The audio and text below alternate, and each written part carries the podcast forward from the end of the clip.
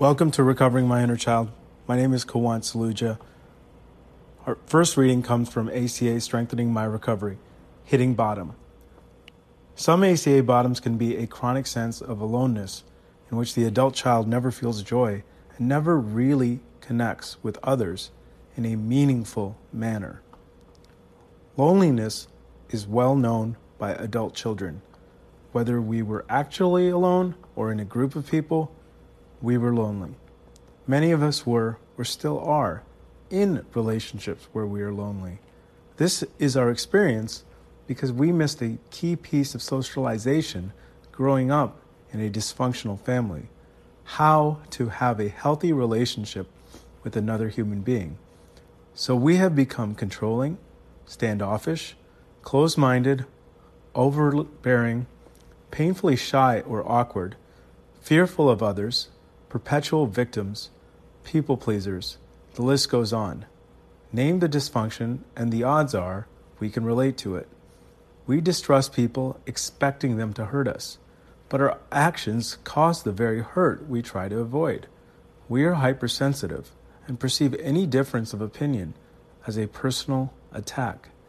We are less than forgiving and tend to hold grudges long into the future. This is why we come into the rooms of recovery. The demons in our head need to be dealt with. We can't do that alone. We come in to gather knowledge and strength from the program, our fellow travelers, and our higher power. We come to face our past and put to rest the childhood survival traits that no longer work for us. On this day, I remind myself that living the ACA program will bring me the peace within myself that I have longed for. That peace will spill over into my relationships. Wow, that was powerful. The next reading is The Language of Letting Go by Melody Beattie. The topic, we can trust ourselves.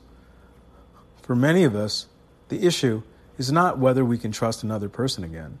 It's whether we can trust our own judgment again. The last mistake I made almost cost me sanity, said one recovering woman who married a sex addict. I can't afford to make another mistake like that. Many of us have trusted people who went on to deceive, abuse, manipulate, or otherwise exploit us because we trusted them. We may have found these people charming, kind, and decent. There may have been a small voice that said, no, something's wrong, or we may have been comfortable with trusting that person and shocked when we found our instincts were wrong. The issue may then reverberate through our life for years. Our trust in others may have been shaken, but our trust in ourselves may have been shattered worse. How could something feel so right, flow so well, and be such a total mistake? We may wonder, how can I ever trust my selection process again when it showed itself to be so faulty? We may never have the answers. I believe I needed to make certain mistakes to learn critical lessons I'm not certain I would have otherwise learned. We cannot let our past interfere with our ability to trust ourselves. We cannot afford to function with fear. If we are always making the wrong decision in business or in love, we may need to learn why we insist on defeating ourselves. But most of us do improve. We learn. We grow from our mistakes.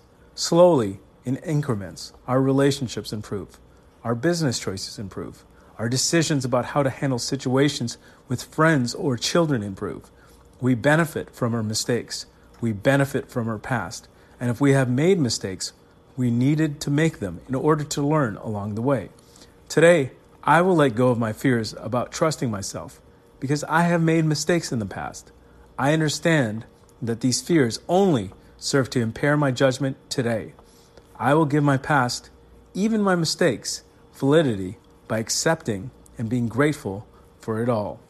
I will strive to see what I've gained from my mistakes. I will try to look at all my good decisions too. I will keep a watchful eye for improvement, for overall progress in my life. Thank you for participating in my recovery, listening to two unbelievable passages. Until next time, this is Kuwant Saluja reminding myself to love myself and to feel my feelings.